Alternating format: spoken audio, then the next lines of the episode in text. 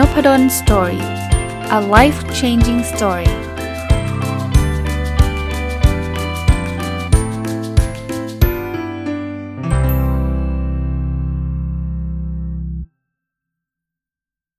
สวัสดีครับ ยินดีต้อนรับเข้าสู่นพดล Story Podcast นะครับ วันนี้หยิบหนังสือเล่มหนึ่งมารีวิวนะครับ หนังสือชื่อว่า Content That Sells เขียนคอนเทนต์ให้ตรงใจดึงดูดคนได้ในไม่กี่วินาที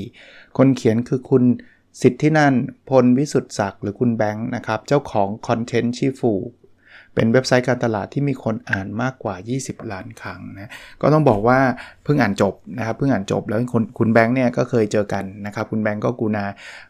หนังสือเล่มก่อนนะแวะแวะเอามาให้ที่ธรรมศาสตร์นะครับ ก็ก็พูดคุยกันผ่านเฟซบุ๊กผ่าน message อยู่นะครับ พอสมควรนะ แล้วก็เป็นหนังสือที่โดนใจมาก เพราะว่าโดยส่วนตัวก็เป็นคนทำคอนเทนต์อยู่นะครับในรูปแบบของการเขียนอยู่ด้วยแล้วคุณคุณแบงก์ก็เป็นหนึ่งใน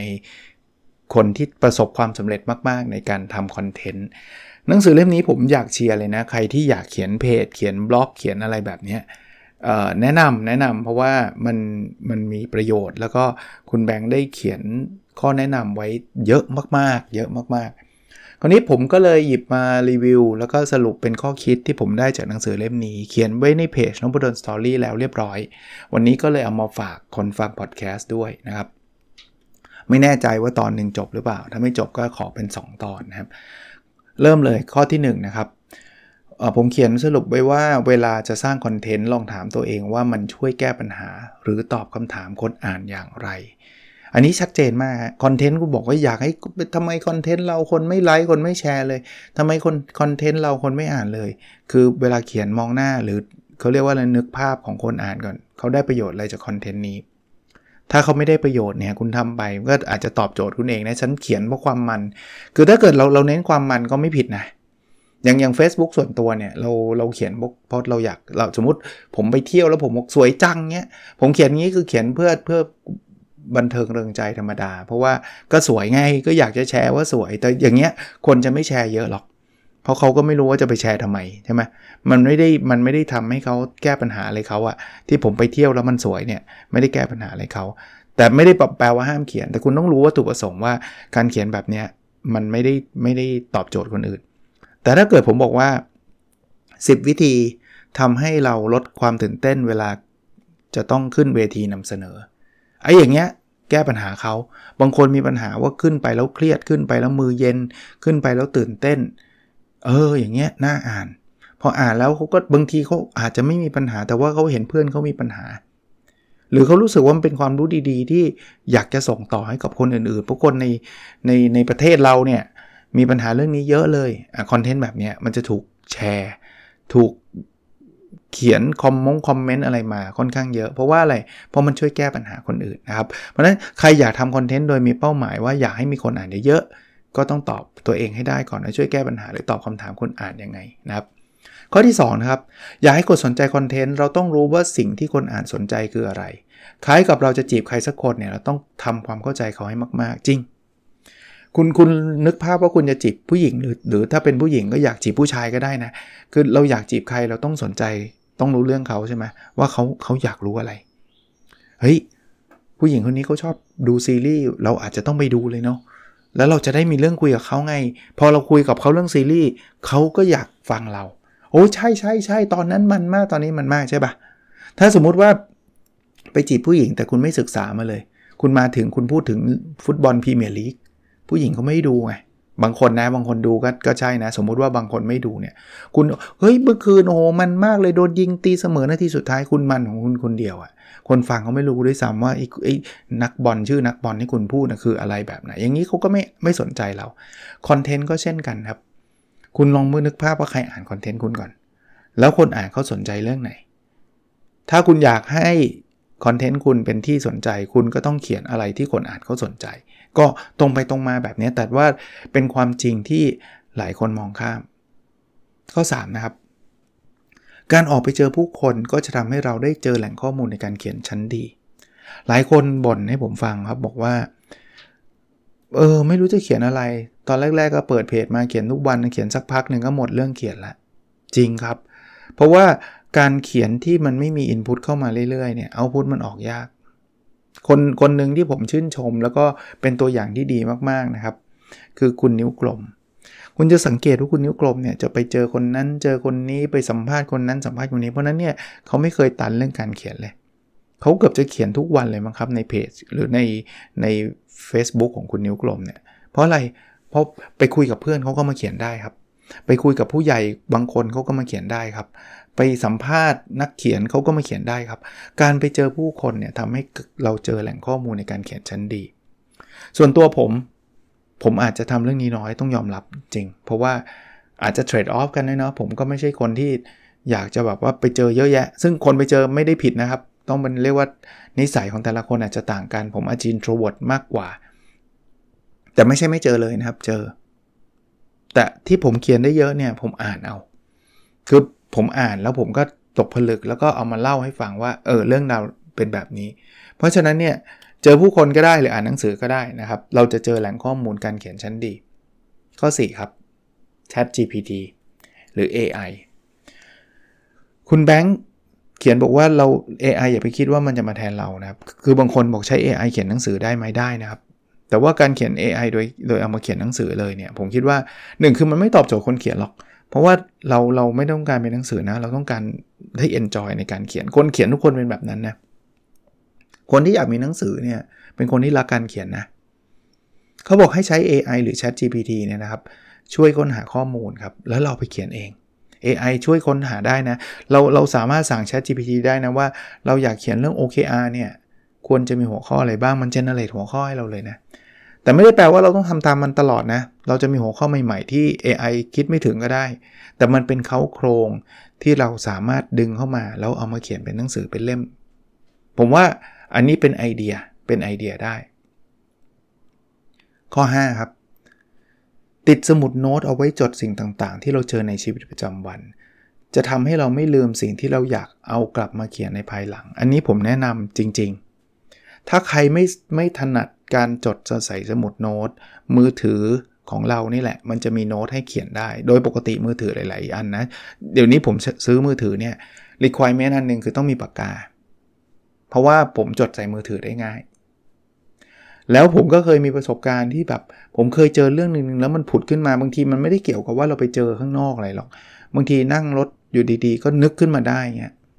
แล้วไม่ได้จด แล้วกลับมาลืม คือเสียดายมากเลยคือตอนนั้นรู้สึกว่าเรื่องนี้มันมันแบบเจ๋งมากแต่เราดันไม่ได้จดไว้ จนถึงปัจจุบันก็ยังนึกไม่ออกนะพยายามจะนึกไงก็นึกไม่ออก ลืม อย่างเงี้ยติดสมุดโน้ตไว้ครับจดไว้เลย มีอะไรจดยกเว้นตอนขับรถก็อย่าเพิ่งจดก็ ถ้ามันแบบโอ้โหไอเดียมันปิ๊งปังเจ๋งจริง ๆ ก็จอดรถเลยฮะเลี้ยวเข้าปั๊มหรือจอดจอดที่มันปลอดภัยแล้วจดเลยฮะข้อ 6 ครับ อยากเขียนคอนเทนต์ให้ดีเนี่ย ต้องรู้จักวางโครงเรื่องอ่าอันนี้ชัดเจนตรงไปตรงมา โดยเฉพาะการเขียนหนังสือนะครับ ผมอยากแนะนำนะครับ ถ้าเราไม่วางโครงเรื่องไว้ชัดเจนเนี่ยมันจะทำให้เราเขียนวกไปวนมาสเปะสปะ เดี๋ยวเขียนแล้วเดี๋ยวก็กลับมาเขียนอีก เดี๋ยวก็กลับมาเขียนอีก แล้วยิ่งเวลาเราเขียนหนังสือเราไม่ได้เขียนรวดเดียวไงเราเขียนหลายวันไงแล้วเราก็ลืมครับไอ้ที่ที่เราเขียนไว้ก่อนหน้านี้ตัวตัวอย่างแบบเดิมอะไรแบบเดิมแล้วเสร็จแล้วเนี่ยสักประมาณสี่ห้าหน้าเอาตัวอย่างเดิมมามาเล่าซ้ำอีกละ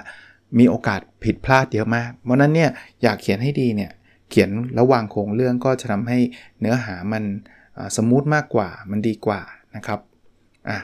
มาดูอันถัดไปครับข้อ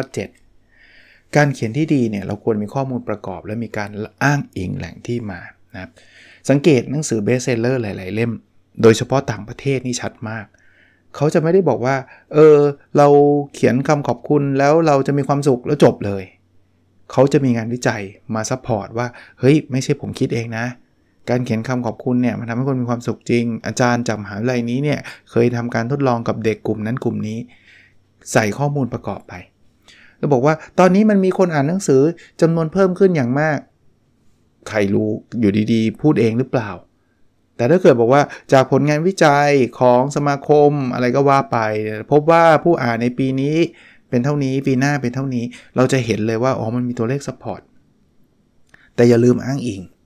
การอ้างอิงเนี่ยเป็นการให้เกียรติว่าเราไม่ได้เก็บข้อมูลพวกนี้พวกนั้นเองนะครับ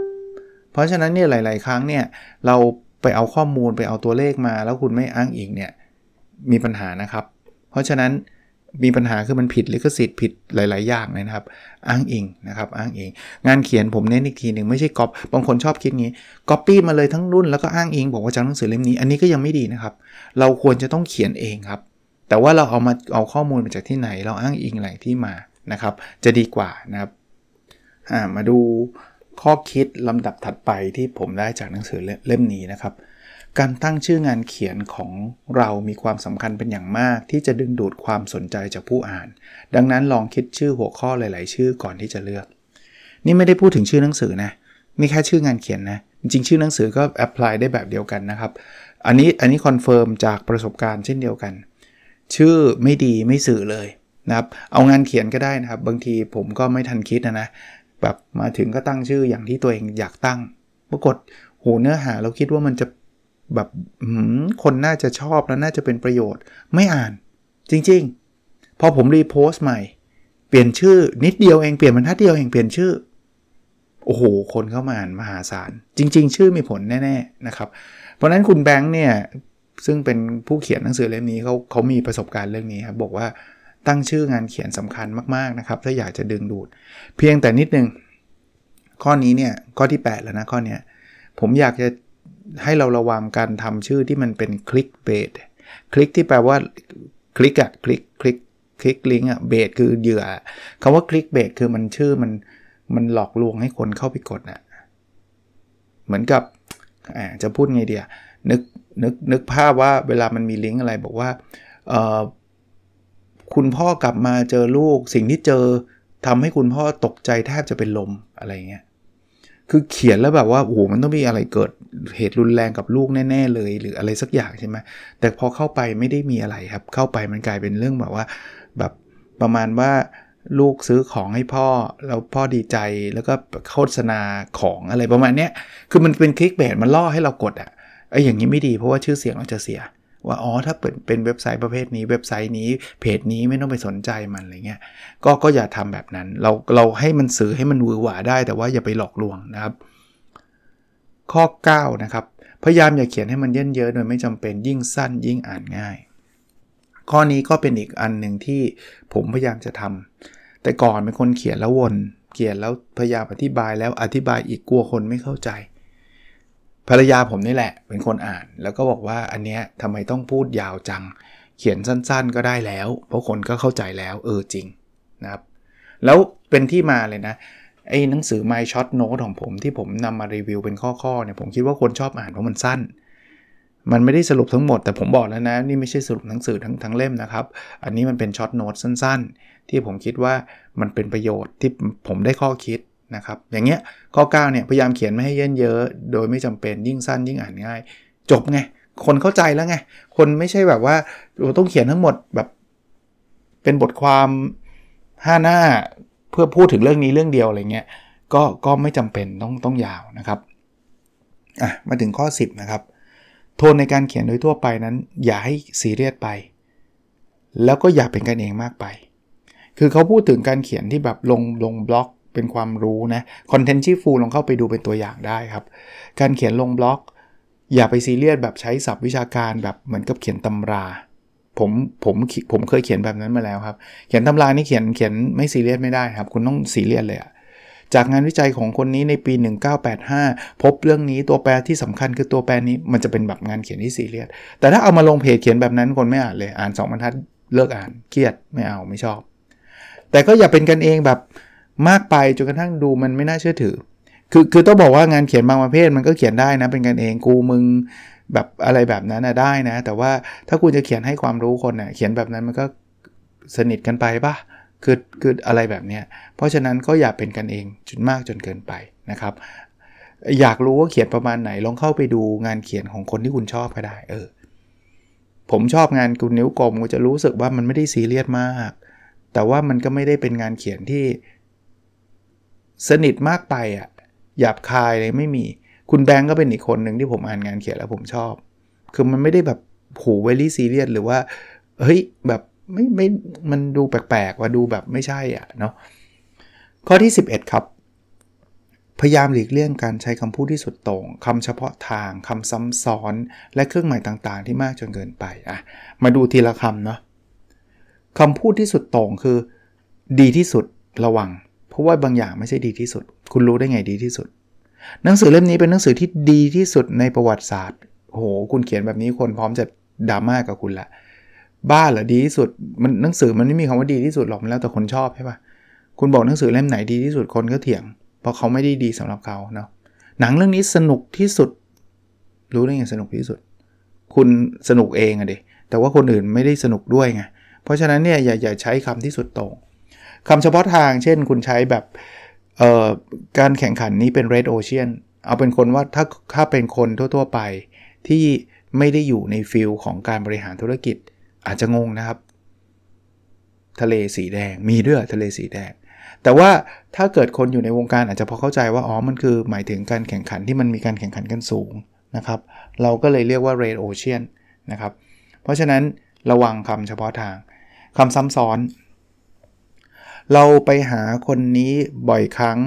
และอะไรอะและบ่อยๆ อะไรเงี้ย คือ คือคุณบ่อยครั้งแล้วคุณไม่ต้องบ่อยๆอะอารมณ์คล้ายๆแบบนี้ผมก็นึกตัวอย่างได้ไม่ดีนะ แต่ว่าอารมณ์มันเป็นคำที่แบบพูดแล้วแล้วก็พูดซ้ำเยอะไปอะหรือการใช้เครื่องหมายต่างๆ ที่มากจนเกินไป ผมว่าบางทีย้อนกลับไปดูงานเขียนเก่าๆนะ เออ รู้สึกว่าบางทีเราก็บ้าเหมือนกันนะ บ้าไอ้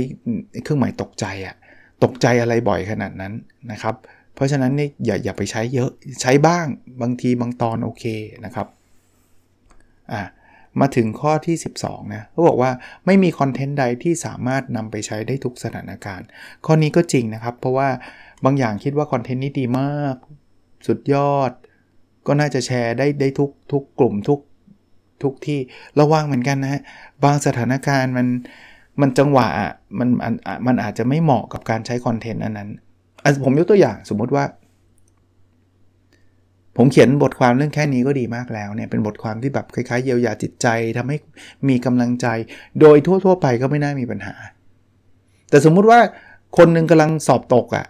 แล้วกำลังเศร้าอยู่อะ่ะแล้วอยู่ดีๆ ไปแชร์คอนเทนต์เนี้ยให้เขาอะ่ะแค่นี้ก็ดีมากแล้ว แกไม่เป็นชั้นแกไม่รู้หรอกดีบ้าอะไรล่ะสอบตกอะไรเงี้ยนึกนึกภาพแบบนั้นออกใช่ไหมฮะเพราะฉะนั้นเนี่ยระวังเหมือนกันนะครับ ข้อเขียนหรือคอนเทนต์ต่างๆ มันอาจจะไม่ได้เหมาะกับบางเวที บางสถานการณ์นะครับ มาข้อที่ขออีกสักข้อแล้วกันนะ เพราะว่าเดี๋ยวมันจะยาวไปนะครับ แล้วพรุ่งนี้มาต่ออีกที่เหลือ ข้อที่ 13 นะครับ จำไว้ว่าคอนเทนต์ในการเขียนดับแรกไม่มีวันที่สมบูรณ์ คือบางคนเนี่ยไม่กล้าเขียนเพราะว่ากลัวเขียนแล้วมันจะไม่ดี เขาบอกว่าไม่ต้องกลัวครับ มันไม่ดีอยู่แล้วล่ะ เพราะฉะนั้นคุณเขียนไปเลยครับ และดับแรกมันไม่สมบูรณ์หรอก เดี๋ยวคุณต้องแก้ ผมผมมีประสบการณ์นะครับ ผมเขียนไม่ว่าจะเขียนเองหรือว่าเขียนกับสำนักพิมพ์ โดยเฉพาะการเขียนสำนักพิมพ์เนี่ยโหแก้โดนแก้เลยเทเลย นี่ล่าสุดเนี่ยก็เพิ่งเขาเพิ่งคอมเมนต์กลับมายังไม่มีเวลาไปดูเลยครับ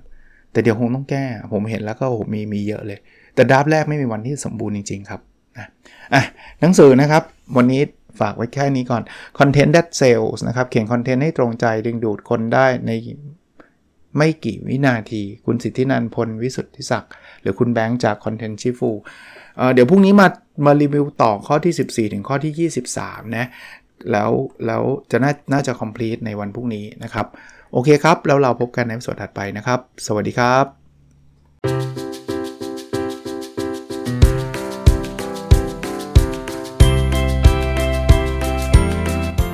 n o p a d o n Story a life changing story